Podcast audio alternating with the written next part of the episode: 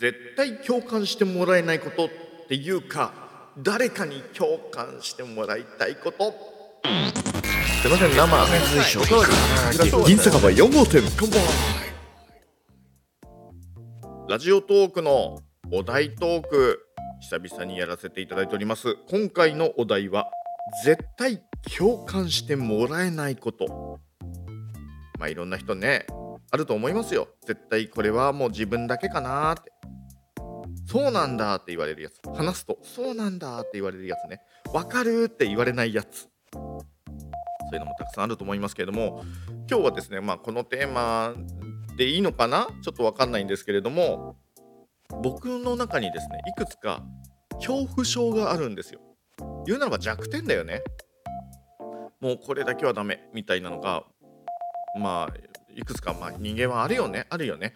その中の僕の中のベスト3を今日はですね発表していきたいと思います。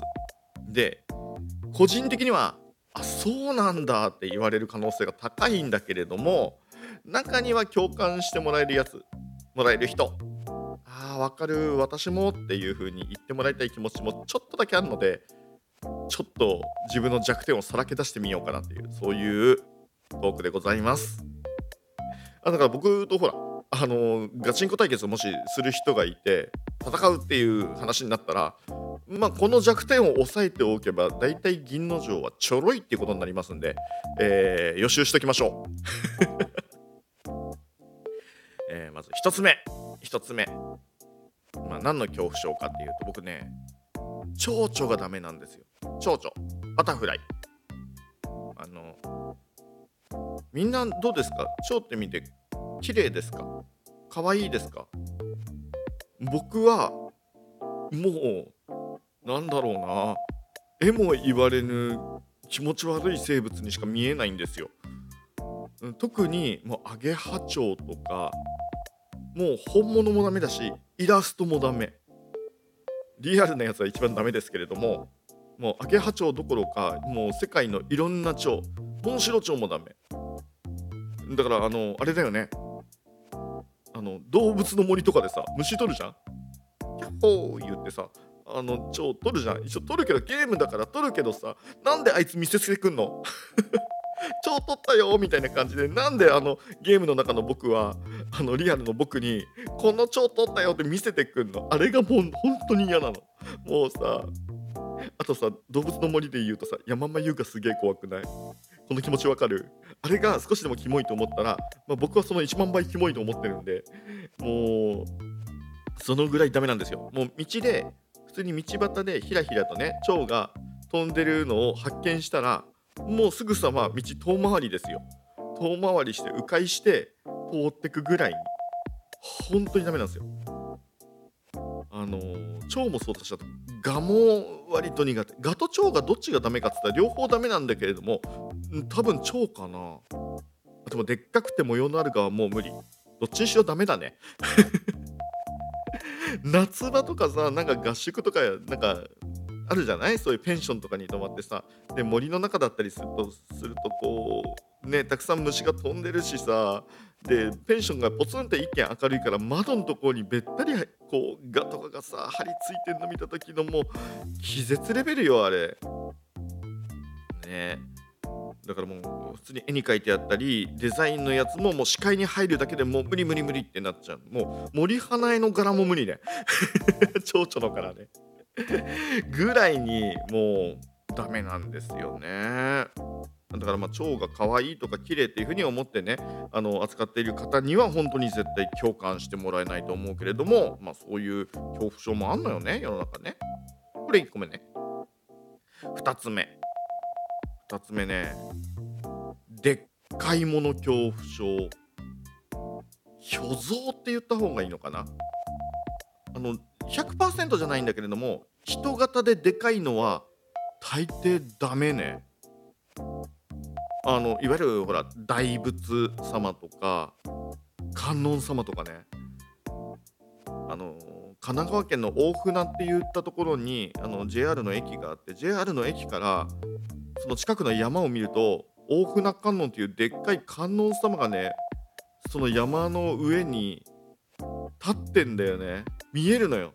明らかにおかしいサイズの人方が。もうもうダメダメダメダメダメ。ごめんなさい。もう視界に入っただけでもうわーってなるぐらいもうダメだしもう大仏様とかももうそんなに大きくなくてもどんぐらいだろう？3メートルぐらいだったらもうアウトかな。なんでなんだろうね、まあ、今にも動いてきそうでもう近づけないし視界にもやっぱり入れたくないぐらいに。牛久の立ってる大仏様100メートル以上あるんでしょ？絶対見れないね。怖いもん。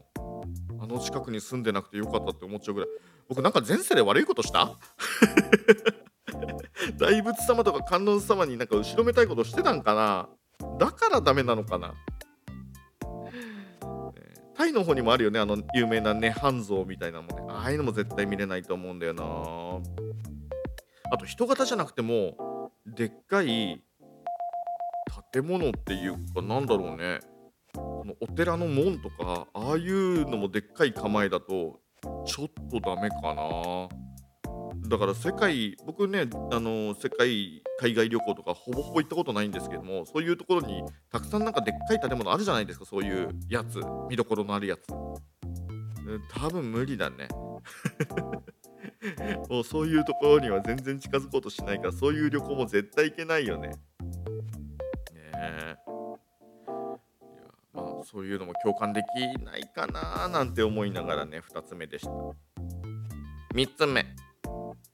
3つ目これはね今の2つに比べればああそれはわかるかもって言ってくれないかな言ってほしいなって思うやつなんですけどあのみんな注射が好きな人いる？注射痛いよね嫌いだよね。まあその部分ではまあまあ共感多いと思うんだけれどもその注射を打たれてる状態ってみんな見てて平気？僕はあれが本当にダメで人にあの他人の腕に針が刺さるのとかもう見てらんないんですよ。でさまあそんなにね頻度があるわけじゃないし目つぶってればいいやの話ではあったんだけれどもここ最近さコロナ云々のお話でこぞってワクチンの話題をねニュースで扱う時に参考映像でずっと延々といろんな人に注射を打っている映像を流しません？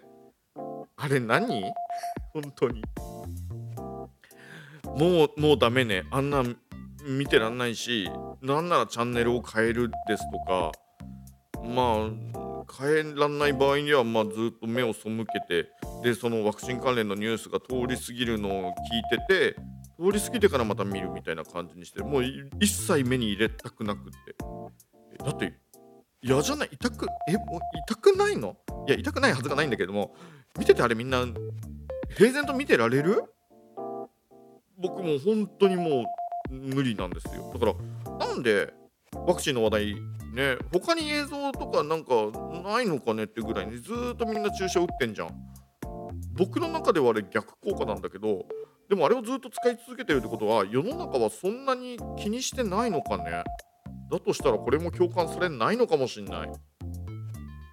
難しいな。と思いつつの今僕3つのですね恐怖症3つの弱点をお話しさせていただきました。ラジオトークのねお便り機能とかでもしもしこの3つについていや私もそうなんですとか分かるとかってねそういう意見あったらちょっと欲しいぐらい。今まで周りでいないんだよね。注射はちょっと分かんないけれども蝶々とそのでっかい像に関しては周り聞いたことないんだよね。誰かこの気持ち分かる人いませんかね？えー、絶対共感してもらえない可能性のが高いけれどももしそういう方いたらですねあのー、お便りとかでちょっと教えてくれたら嬉しいなと思います。そしてもしも僕と、えー、これから、えガチバトルを行われる方ぜひここら辺添えといてください。僕も戦う前に参ったって言いますんで。はい。というわけで、えそんな共感してもらえないことでした。